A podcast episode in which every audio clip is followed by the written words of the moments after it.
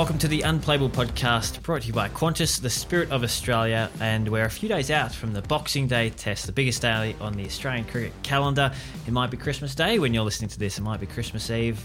Either way, happy holidays. My name is Josh Schonafinger. I'm joined by Louis Cameron, who's there in Melbourne, ready for the big match. And Louis, how are you going? Hey, Josh, Merry Christmas to you. Merry Christmas, Happy New Year's to all our listeners uh, on the Unplayable podcast. Yeah, going really well in Melbourne. I've just been watching them train at the MCG uh, three days out from the first day of Boxing Day. Um, really quiet build up, uh, surprisingly. Like, I, I kind of feel like as soon as Christmas is over, Boxing Day happens, and people all of a sudden who haven't been paying attention to cricket remember that cricket exists and they want, you know, they just they're just like, give me two or three weeks of, of cricket, uh, and everything kind of snaps into overdrive. But until we get to that point, it's just kind of bubbling away quite quietly. So the Australians, uh, most of the players are kind of arriving today and tomorrow. Uh, that's the 23rd. Uh, sorry, some of them actually even arrived Friday. So um, only a few days kind of lead in. Very different to Pakistan, of course, who are playing a two day warm up game over the Junction Oval. Um, and yeah, saw the likes of Cameron Green, who's obviously not the team, but uh, Alex Carey having a hit today, uh, Mitchell Starc, Scott Boland, Mitch Marsh, Steve Smith, of course, had a long hit, but um, Marnus Labuschagne, his his good mate, uh, doesn't arrive till tonight, uh, later on Saturday. So uh, expect to see him have a, a, long bat Sunday. He's probably been having a hit up in up in Brisbane anyway, I, I dare say. So um, low key build up, and you know, there's not really too much to tinker with for the Aussies, is there? No, there's not. Before we get into our five big questions that we want to base this episode on, uh, you're a very an astute training watcher. What did you pick up from today? Was there any talking points, or was it a pretty uh, stock standard session? Oh, I don't know if I'm an astute training watcher, and I'm especially not astute when most of the batters are just facing the dog flingers. I feel like, you know, I, I don't know if you know how much. I, I guess they get a lot out of it, of course, but you know, how much can you read into? Um, you know, if someone was sneaking off against the the dog flinger. Uh, not that anyone was. Steve Smith looked in very good touch. Uh, was kind of watching him from an interesting position right behind the nets. He's uh, we, we know that his bottom hand comes a long way round uh, on, on, on his bat. You know, compared to other really good Test players, but from the behind you could see his right thumb uh, basically is resting on the blade of the bat. That's how low um, and around his his bottom hand is. So I, that might have always been the case, but I think just kind of watching from right behind um, in that spot that you can at the MCG, um, I just kind of noticed that. I just thought that was that was really interesting that he's basically touching the bat with his finger when he's when he's facing up. Uh, he faced Scott Boland for a little while. Scott, I don't think is going to play in this Boxing Day test. Um, but you know he was kind of getting put through his paces, and if there is a late injury, he'd be the first reserve on the fast bowling front. So not a whole lot to report from training. This was, of course, an optional session with people still kind of arriving in Melbourne. Uh, we'll kind of have the main session on Sunday tomorrow.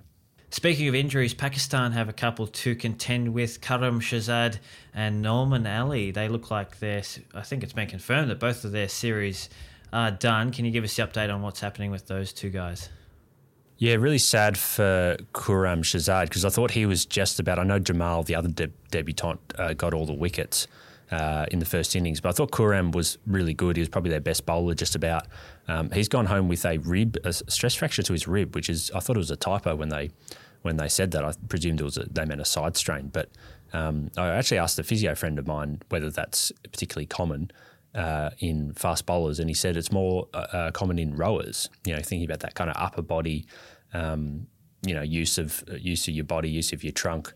Um, so unusual injury for Khurram. Really sad that he's going to go home. And then on the spin front, Nouman Ali, we've we've heard you know just kind of out of nowhere has had really bad appendicitis, uh, and he's gonna gonna have to go home as well. Um, that sounds like a really nasty one for him, and you know he might have been a chance to play. Obviously, we know Abrar Ahmed, um, the leg spinner, uh, has a knee injury. Um, so it's basically their first two choice spinners, you know, are, are out. They're specialist spinners.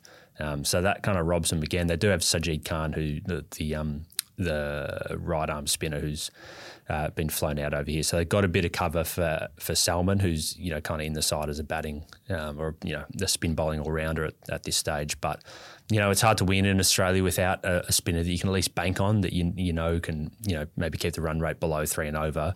Um, they certainly don't have that in, in Salman from what we saw in in Perth, uh, and then they won't be able to kind of bring in unless they do go for for Sajid. Um, you know, their, their first two choice guys are out. So um, yeah, it's kind of becoming the the tour for hell um, from Pakistan a little bit. The way it's going, you know, fingers crossed they can kind of overcome those adversities and show some more fight and uh, at the MCG.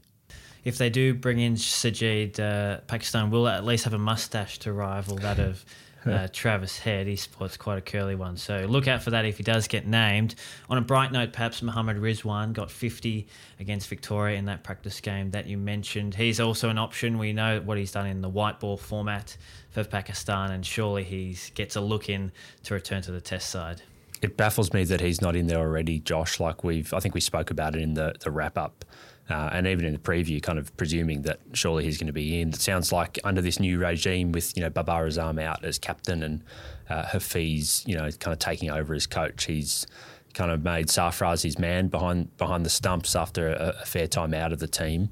Um, but Rizwan averages nearly 40 in Test cricket.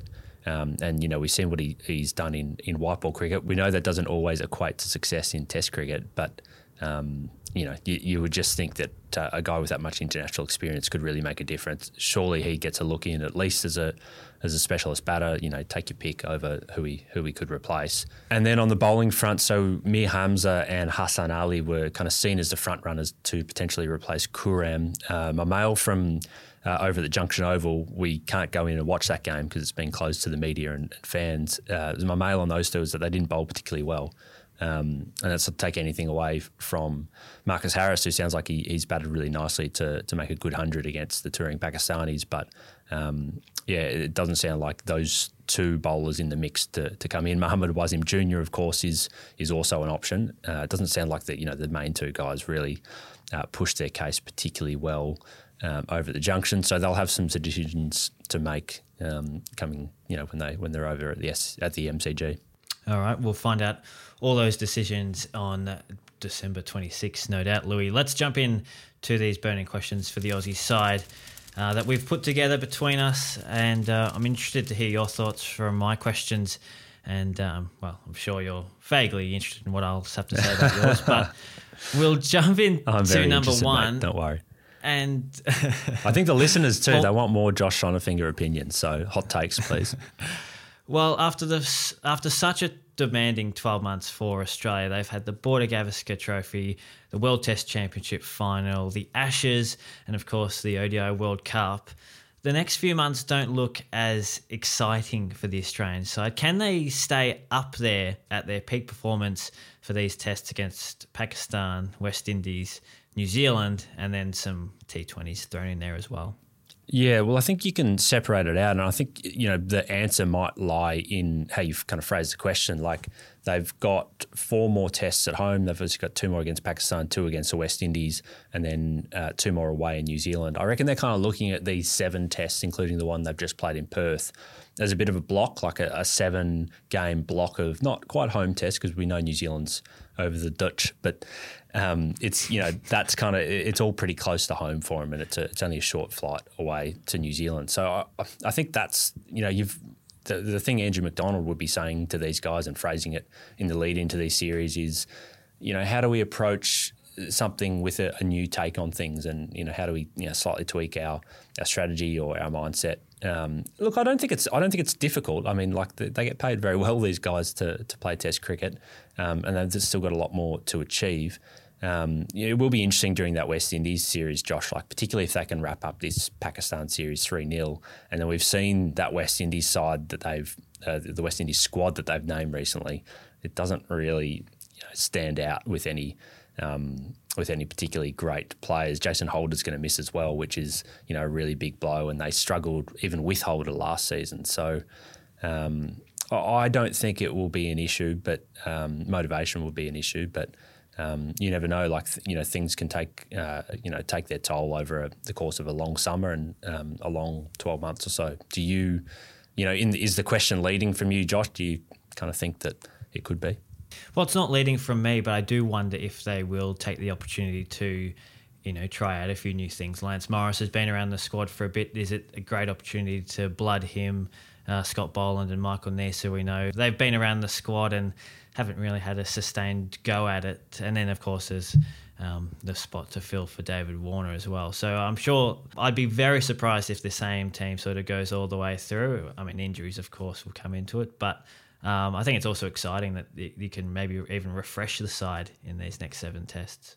Yeah, and I think there's natural attrition with the fast bowling. Like, you know, it's just um, unlikely that those three fast bowlers will be able to play all seven of those test matches. Like, it just doesn't happen very often. We saw during the World Test Championship and Ashes over there. They, I mean, they did really well to only need four fast bowlers for that stretch of what was it, six tests in seven and a half weeks. Mm. Um, and everyone was kind of expecting at least one more to play, maybe Neser or or even Sean Abbott to be needed. So let's not tread too much over um, what we've got to come on on the fast bowling because one of uh, our questions is is centered around that. So um, I won't go too much more into that, and maybe I'll pivot towards um, something just you know a little bit more topical uh, that's been in the media a lot recently around you know the David Warner question, and I've kind of come come you know, phrase this question slightly differently. To everyone's kind of talking about Bancroft and Harris and Renshaw, but if they do see Cameron Green as the next best batter in the team, my question to you is, Josh, who's the most equipped incumbent batter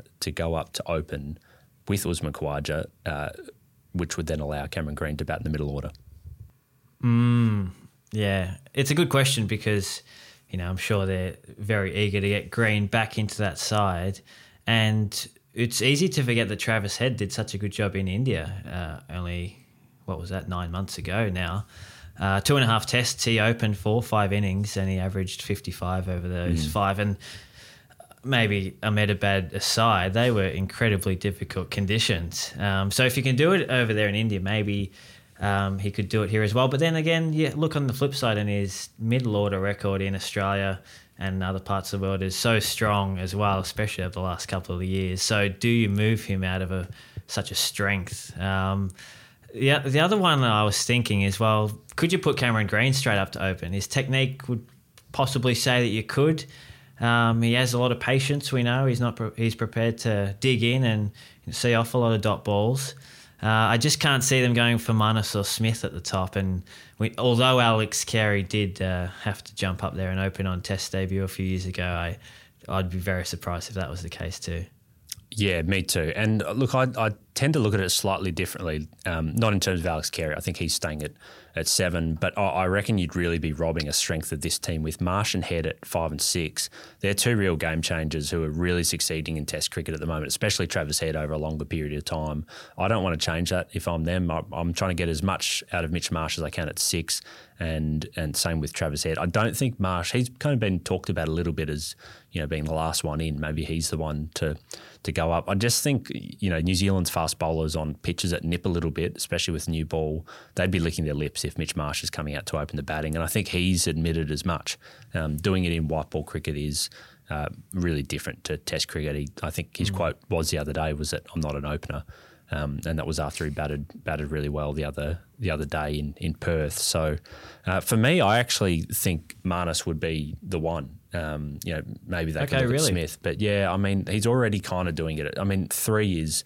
Um, you know, you're close to being an opener anyway, right? Like you often come in in the first over of the game if um, if that kind of thing, if a wicket falls early. And he has done it in first class cricket when he kind of first came into the Queensland team. He was opening for them. And I just think that, you know, if, if he was knocking, if he was batting as well as he was in the early part of his career and averaging um, over 60, you'd say, well, that's working really well. Um, he's just come back to the pack a little bit. He hasn't he hasn't been bad. He, he hasn't been um, done anything to suggest he doesn't warrant a spot in the team. But I also don't think he can you know go to the selectors and say, hey, I've dominated this number three position. Um, you need to keep me in, in that spot.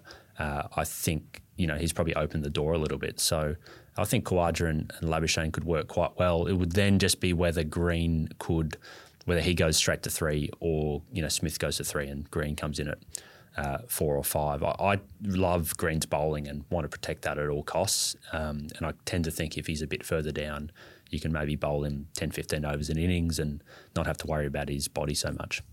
It's been a long time since Steve Smith has batted number three in Test cricket, isn't it? So I just wonder if he would be apprehensive to jump straight back up to number three, uh, the spot that he loves so much in one day cricket. But would he just be happy to stay at number four?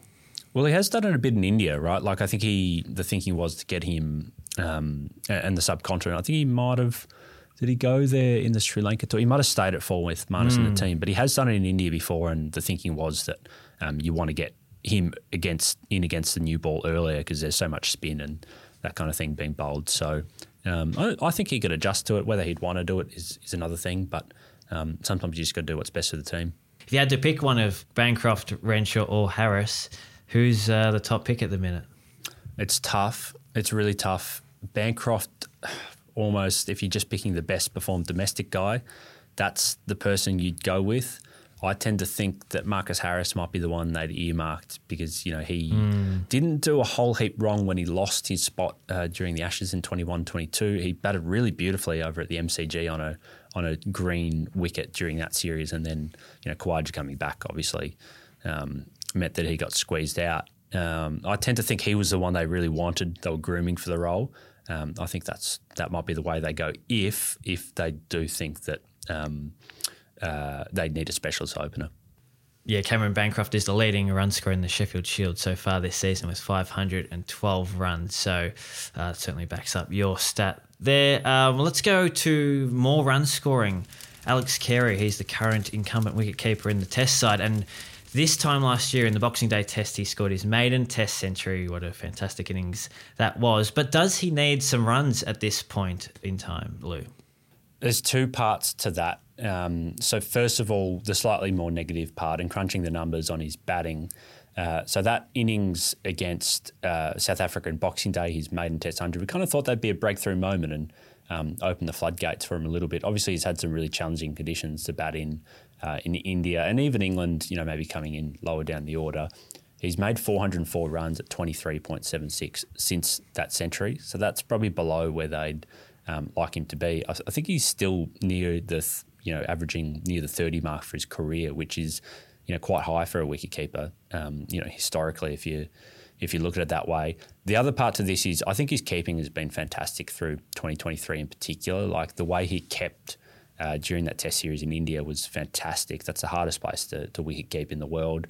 Um, and you know, during that that England series, he also had you know had a couple of great stumpings off Nathan Lyon and did a really good job standing back to the stumps. There was one drop of Harry Brook at the Oval, which um, you know could have been really crucial if Australia. Um, you know, thought they might be able to win that game. That one aside, I think he's had an excellent 12 months with the gloves, and that's the most important thing. However, you got Josh Inglis, who's a really, really good player. We, we saw it at times during the World Cup. Um, you know, he's just a, such a dynamic player, and he has four first class hundreds. So, yeah, are you suggesting that you know selectors might be tempted now that Inglis is you know he's in the T Twenty side, he's in the the ODI team that they might be looking to, to get him in the Test stuff too?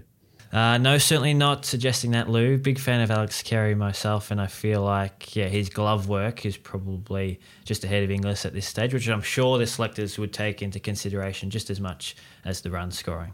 Mm. And subjective, isn't it? Like it's kind of hard for us to know.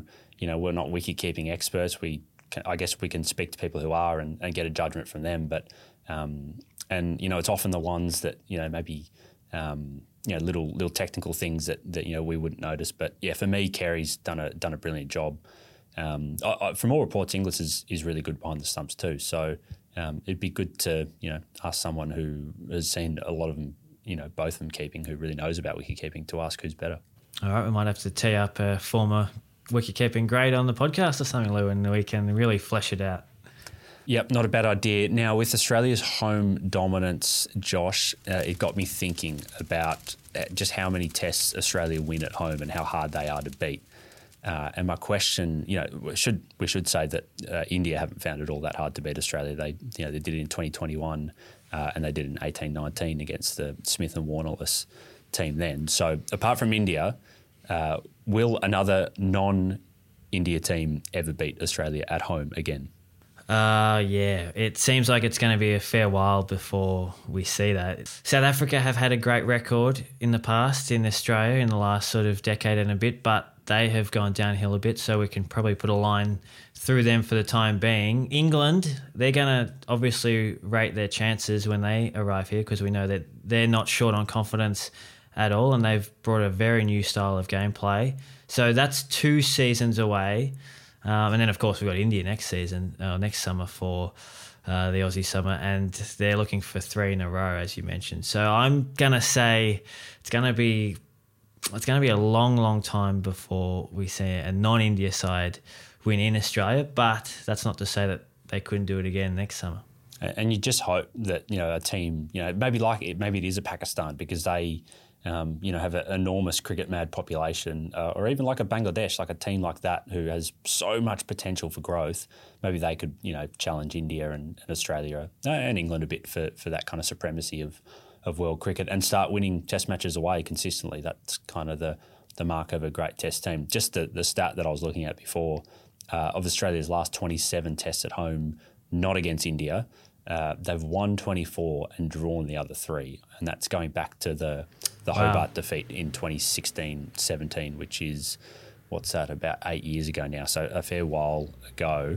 Um, you know, during that period, Australia have just been really hard to beat. All that being said, though, I reckon that if we just rewind to the last Test match in Perth, I'm not saying that Pakistan would have won, but if Pakistan won the toss and were able to bat first, I feel like it would have been a lot closer a contest. I feel like the 360 runs maybe flattered Australia a tiny bit. Yeah, and it can be little moments or you know fine margins or a toss result that can decide those types of things. But I, I just feel like especially the bowling attack. Like, you know, yeah, at times there have been holes in, in the batting and, you know, questions over certain positions. But, um, you know, since Cummins uh, kind of came back from injury at the start of that 17 18 Ashes, uh, and he's been able to get a good run at Test cricket at home with, you know, forming that kind of deadly foursome with Lyon, Hazlewood, and Starc. Like that bowling attack just doesn't lose too many games at home. And when you have them, um, you know, relentlessly at oppositions, they're just such a difficult prospect to beat. That's a perfect segue, Louis, into my next question on the bowling front. Uh, Cummins, Starc, Hazlewood, they are absolutely irrepressible with the ball. Does it mean it's going to be another frustrating summer for the fan favourites Scott Boland, Michael Neser, and to a lesser degree, Sean Abbott, who's been on the cusp for a long time? I tend to think that, as we are kind of mentioning before, like natural attrition just will take hold, and one of Starc Cummins, uh, Hazlewood will miss at least one test. It's kind of happened the last few summers where those guys have been reasonably durable. Maybe Hazlewood aside, he's missed quite a bit of a bit of cricket over the journey, um, but you know one of them misses, and and then your, your and your Nesers and even your Jhye Richardsons get their chance. And you know when you kind of look at the the long game here, um, Josh Hazlewood turns 33 in January, Mitchell Starc turns 34 in January. Um, that's they're no spring chickens, and the end can not suggesting anything that it, it, there's any sign of decline at all with those two. But the end can come really quickly for fast bowlers. Like physical issues um, can occur, and these guys have a lot of miles in the legs.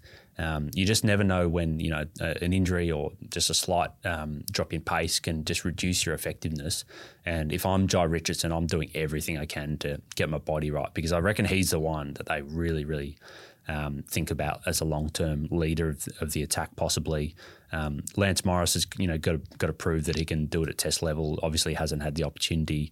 Uh, Scott Boland we know can, but he's a little bit uh, older now as well. Like I think he's turning 35 in 2024. So um, some question marks to come would just kind of not there yet. Like those three fast bowlers are, are just fantastic, and um, you know from the spin bowling front, uh, Nathan Lyon, you know, as long as he can stay on the park, um, no signs of a drop off there. So there might be a slightly longer wait for for Todd Murphy, but um, yeah, if you if you're one of those next in line fast bowlers, I reckon you'd you'd think you know it just could could happen at any point where a, a long term spot opens up. And on the fast bowling front, this is probably more your domain. Who is next in? Does it depend who is out?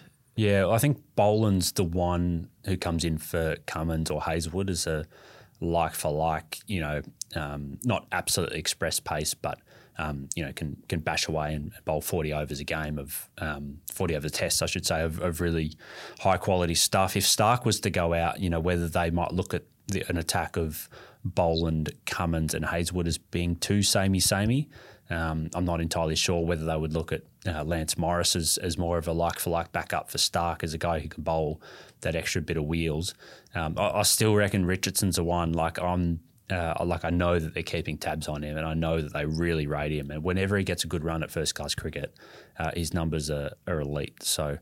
Um, I'd be keeping a really close eye on him if he can string some games together. Yeah, fingers crossed for Jhye. He's been back in the Big Bash over the last couple of nights, so good to see. Let's hope all that continues. Now, Louis, just before we sign off on this particular episode. We do have some uh, very nice feedback from Dom, who I got in touch via the link in the description of the episode. He said, uh, Can't wait to settle in for the rest of the summer, lads.